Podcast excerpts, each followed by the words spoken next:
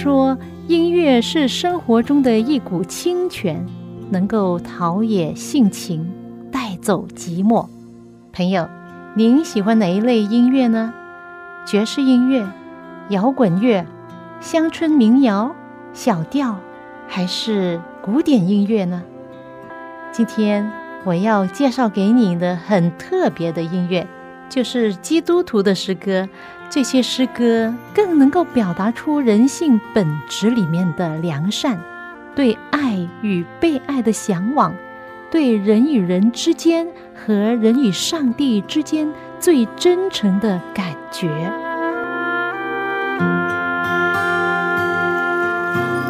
亲爱的听众朋友您好，我是肖阳，又到了我们走进心中的歌节目时间，很高兴你能陪伴我走进心中的歌。今天早上8点前，我带着羽毛球拍到公园，期待看见那些球友。有一位82岁的球友，他告诉我说，他每天早上7点前就到公园了，只要我8点左右到公园都会看见他。今天他一见到我就问，你每天都读圣经的？我说，你怎么知道？他说，我看见你发在朋友圈的分享。哦，原来是这样。我希望他能够领悟，这是一个互联网时代。我希望我的微信朋友们在这平台上能够认识、领悟真理。有一位我很尊敬的退休牧师黄博士，他真是一位热爱圣经的人，就算是被抓、被打、被监禁，也不愿意放弃他的信仰。他是在1936年在上海出生的广东人，他的一生经历了很多，因为信仰上帝的缘故，他被囚禁8年，劳改7年，一共15年了。当时他有个女朋友，女朋友一直等他，他不想连累他的女朋友，叫他另外找一个好人嫁了，不要等我了。但是他的女朋友说，我不要，我要等你，因为你是我挚爱的。黄博士的经历，我所知道的可能只是一部分，但是足够让我在他身上看见他后面的力量和智慧。到底他是如何度过15年的监禁和劳改生活呢？得从头说起吧。黄博士读书的时候接触了基督教，当时他父亲反对，他的父亲是一位军阀，火气很大，甚至用枪指着他，威吓他。但是他终于排除万难，在18岁的年轻时代就接受耶稣，受洗成为基督徒。在他21岁很年轻的时候，他已经在南京金陵协和神学院毕业了，之后就开始在教会服务，做传道的工作。在他28岁那一年，因为宗教信仰的缘故，被抓进了监牢，之后劳动改造。最初的4年，他与世隔绝，外面的世界他一切都不知道，没有机会出外面看看天空，吸吸新鲜空气。在监狱的第3年，1月份春节期间，发生了一些事件冲击监牢，有人以为这是时候光荣就义了。果真有一些人被带去刑场枪毙，就唱起国歌，而他呢，就唱起赞美诗。他还记得当时他唱的一首赞美诗是在诗歌本153首，我一路蒙救主引导。我一路蒙救主引导，世上福何必求？其一活主耶稣眷佑，危险中有主搭救，主赏赐天上的平安，凭着心都可以得。我晓得凡事领导我，主能使我活大义。我晓得凡事领导我，主能使我活大义。刚刚才讲到黄博士坐牢的经验，这首赞美诗一路引导，正道出了他当时所思所想的。当时他是面临着随时失去生命的状况之下，别的人唱国歌，而他就唱这首歌。我一路蒙救主引导，世上的福我何必求？危险中有上帝搭救，主上赐给我天上的平安，凭着信就可以得着。我晓得凡事临到我，主能够使我活大义。15年的牢狱劳改之中，前4年他与世隔绝，暗无天日，从来没有看过天空。但是那一天，他想着自己是被拉去刑场枪毙的那一天，相信他是被上帝保守和搭救。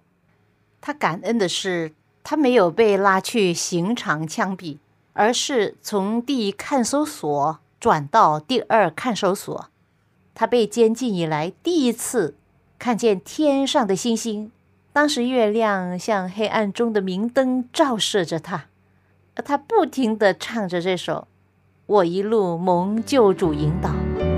我一路蒙救主引导，向主爱和等高升，主应许满主的平安，在天父家乡福分等变化，我得着容体，升到天上光明说，我永远要唱此美歌，耶稣一路引导我，我永远要唱此美歌，耶稣一路引导我，我永远要唱此美歌，耶稣一路引导我。我一路蒙救主引导，在那个时期，不论是上海还是全国各地的教会，都没有公开的教会聚会，都被封闭。而黄博士在监牢中，他能够和几位朋友时不时相聚，彼此勉励。那几位朋友是慕道友，就是他们愿意去认识圣经。其中有位是资本家，他被强迫爬在地上，还一边宣告自己是走狗，还说哎呀我真的受不住了。但是他现在在监狱里跟黄牧师一起，能够得到激励也是一种福气。在坐牢的时候，黄博士写了不少经文诗歌，因为那时候没有其他事做，整天坐在那里没有自由，但是他心灵却在上帝里得自由。他默想上帝的话，用圣经写诗歌，以圣经的话谱上曲，自己唱着鼓励自己的心。其中一首经文诗歌是旧约圣经历代志下16章第9节里面的一句话，耶和华的眼目遍察全地，要显大能，帮助向他心存诚实的人。以前我有录过黄牧师的经文诗歌，但是这一首我没有找到这首歌的录音，忘记了怎么唱。于是我微信他，问他这首歌怎么唱啊，他就告诉我这首歌怎么唱。于是今天我把它录下来分享给你，没有伴奏。这个是黄牧师或者有时候我称他黄牧师，有时候称他黄博士。这一首是他原装的版本，很短的经文诗歌，历代志下16章第9节，耶和华的眼目遍察全地，要显大能，帮助向他心存诚实的人，向他心存诚实的人。是的，上帝的眼目在高天之上，一直的看顾着敬畏他的人。黄牧师就是这样的人，时时刻刻被天父上帝所看顾。我们呢？我们是敬畏上帝、心存诚实的人吗？是的，上帝也必会看顾我们。最初，黄博士被判8年，期满的时候，被训导员叫去办公室问话：“你还信上帝吗？”他的回答是：“为什么不信呢？”那个训导员有点气，继续问他：“你祷告吗？”他点头。原来之前已经有人告发他了，告发他每天都在祷告。训导员问他：“你每天祷告几次？”他本来想说不住的祷告，但是这样的回答可能他也不懂，于是他随便说5次。那位训导员就啪这样子一拍桌子，将他的决定说出来：“你没有资格做我们社会主义国家的公民，现在决定送你去劳改。”于是他就被送去玻璃厂劳改，前后在那里大概7年。劳改期间通常1周休息1天，有一次有特别的公众假期就休息3天，他就回家，打算跟未婚妻结婚，因为他未婚妻的父亲也在坐牢。他意识到自己的光景不好，所谓的黑上加黑呀，自己也没有自由，还在劳改中，这样跟他结婚不是耽误他了？真的难为了他的女朋友。其实他一直劝他，另外找一个好人嫁了，不要嫁给我了。但是他的未婚妻认为他是最好，他虽然在受苦，被人虐待，但是他相信上帝的应许，为公义受逼迫的人是有福的。就在他放假的3天，就有一个很简单的婚礼，结婚了。4年之后，他们生了一个儿子。1979年1月1日，中美建交。1月17号，他平反了，恢复了他的公民权，也给了他1500块作为是补偿。后来他们一家移民去了美国，因为黄牧师的父亲本身就是美国公民。再讲回来，作为一位劳改犯，在玻璃厂劳改期间，他经历了水火的磨练，有很多次出生入死，蒙上帝拯救。劳改犯的工作是非常艰苦，他说从出生到那时候从来没有干过这样的重活。有一次他要扛大石头，这些大石3-4块都有200多斤重，而他这一位瘦弱戴着眼镜的书生，真的是手不能提，肩不能挑。何况之前被困居在囚室8年，整天席地而坐，现在在劳改干着这些重活，对他来说根本不容易。他跟另外一个人扛着这些石头，第一扛还可以，第2扛勉强，第3、第4就不行了。要从船上把这些石头扛到码头上，他走在跳板上，2只脚就好像麻花那样左右交叉，突然间一下子砰跌进水里，眼镜也飞到水里面了。你可以想象，如果当时有一块石头打在他的身上，不死也会重伤，何况他不会游泳。当时大家都很惊慌，幸亏有人下水将他扶上岸，也把他的眼镜找回。真的是惊险的遭遇啊！讲完了水，现在讲火。当时黄博士所在的工厂要扩建，那些劳改犯当然要加班。那时是冬天，在一个寒冷的夜晚，他们收工了，大家去食堂要吃晚饭。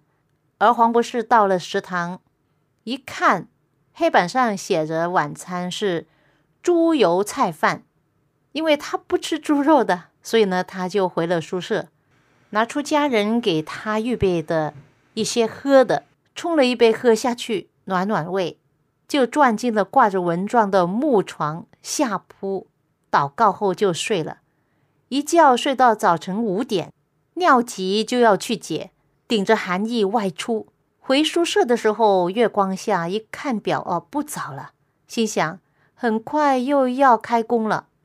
他再躺下希望能够睡一会儿，就想起刚刚做的一个梦，这个梦肯定是他睡醒之前做的，所以他还记得，他梦见车间失火，他去救火，大火救熄后，他又提一桶水浇熄火苗，火被破灭之后，有一位以前他在南京金陵协和神学院的一位教授，陈教授出来和他握手道谢。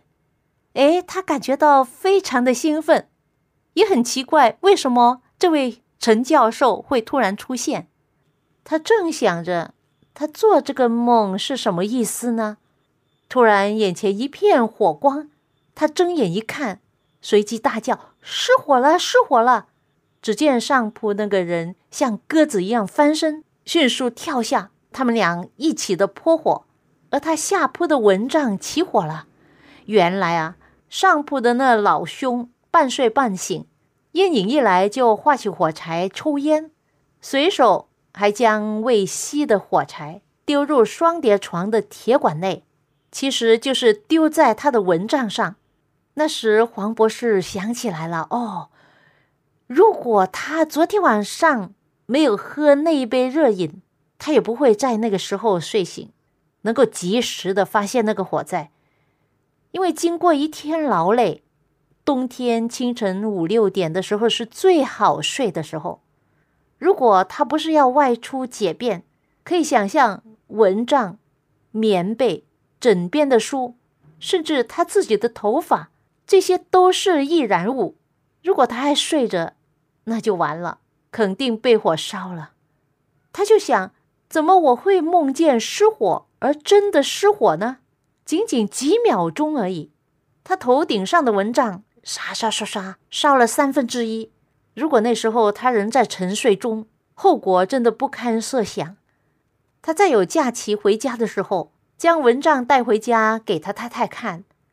这件事他们感觉到很惊奇，也很奇妙。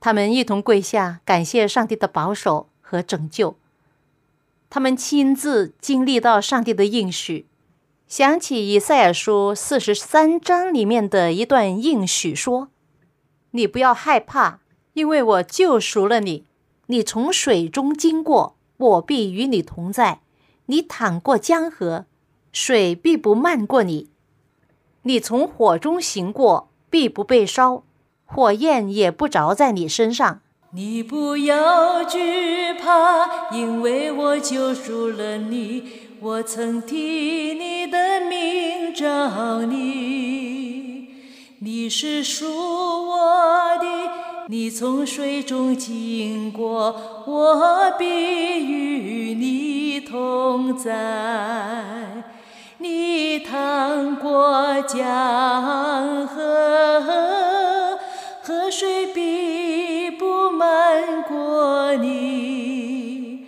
你从火中行过，必不被烧，火焰也不着在你身上。这一段的经历不能用日有所思夜有所梦的心理学去解释，只能说是上帝的恩典在他身上。之前掉入水中，现在的失火，加上梦中陈教授的出现，似乎给他一个信息，多少人还在水深火热中，他当尽力去传扬这个救恩的信息。尤其是在他的处境中，他身边的劳改犯们多么需要生命中有希望啊！还有一次，他作为一个没有任何经验的工人，被派要爬上一个摇摇晃晃的梯子，去拿一个机器的开关。他每一步往上爬，越爬就越心慌，因为那个梯子摇摇晃晃不稳定。他当时有什么可抓的东西，他都会抓。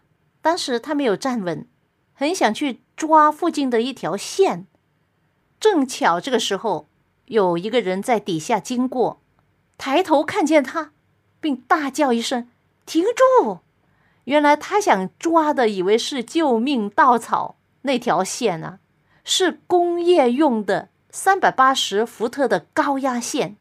可以想象如果真的抓住那高压线，那他就没了，他可能立即被高压弹开，从高高的梯子摔下来，叫救命也来不及啊。这是事后那电工组有一个人告诉他的。过后他在想，上帝是很奇妙的，又再一次的营救他。这个地方平时很少人经过，而且犯人多数走路的时候都是低着头，所谓垂头丧气的，很少有这么热心的人。如果那个人不抬头看到他，或者事不关己，就少管闲事，不喊叫那一声，那么他肯定就不知道那是高压电线，一抓住他，命就没了。这个要比丢在水中被火烧伤后果更严重。而劳改队最多上报工伤事故身亡或者残伤而已，死多一个劳改犯没什么大不了的事。黄博士活到今天，他认为啊，他是赚来的。他说这是天父看顾我这软弱的人，在世上多活了将近50年，因此我要像圣经里面保罗所追求的那样说，基督在我里面活着，并且我如今在肉身活着，是因信耶稣而活。他是爱我，为我舍己，我不废掉上帝的恩典。他说慈悲的天父上帝不忘记我，我更加不应该忘记他一切的恩惠。作为主的仆人，如果忘记他在我这卑微之人身上的一切恩惠，实属不堪呐。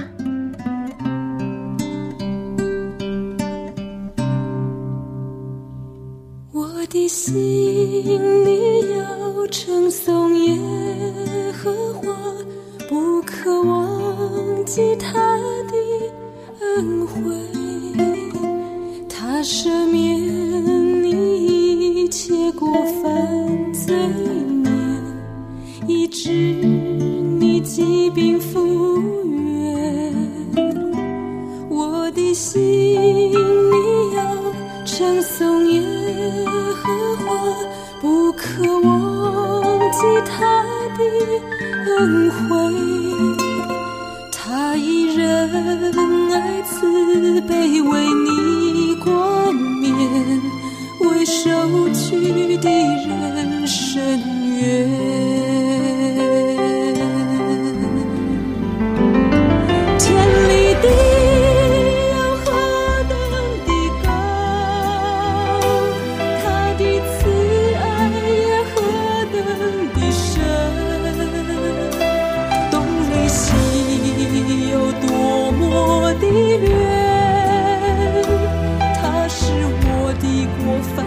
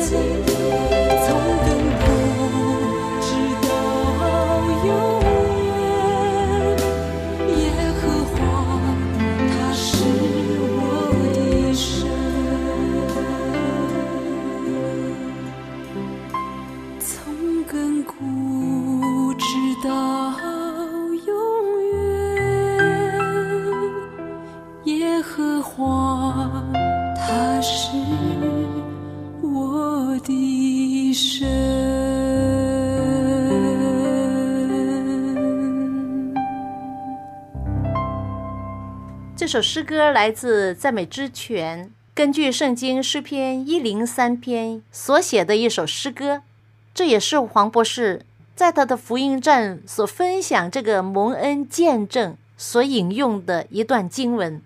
他说，上帝曾经救赎他的命脱离死亡这么多次，真正是以仁爱和慈悲为他的冠冕。现在黄博士已经是上了80，但是他还是好像年轻人一样到处跑，退而不休啊。今天跟你分享黄博士的人生经验，这只是他生命中的一小部分，还有许多他的经历我还没有分享，或者等下一次我再分享给你。这些经历都是很激励人心的真人真事啊，希望也能够帮助你，激励你。可能你也有在患难中得到上帝帮助的经验，这是多么珍贵的经验，是一种活活的见证，证明上帝在看顾你。那么你更应该经常感恩，也时常称颂他，不要忘记他一切的恩惠。如果你从来没有经历过上帝，对这信仰也不熟悉，那么今天你就开始跟他沟通。圣经有一句话说，你要尝尝主恩的滋味，便知道他是美善的。因此朋友，你千万不要错过。好了，那我们下一次走进心中的歌节目中再会吧。你不要惧怕，因为我救赎了你，我曾替你的名找你，你是属我的，你从水中经过，我必与你同在。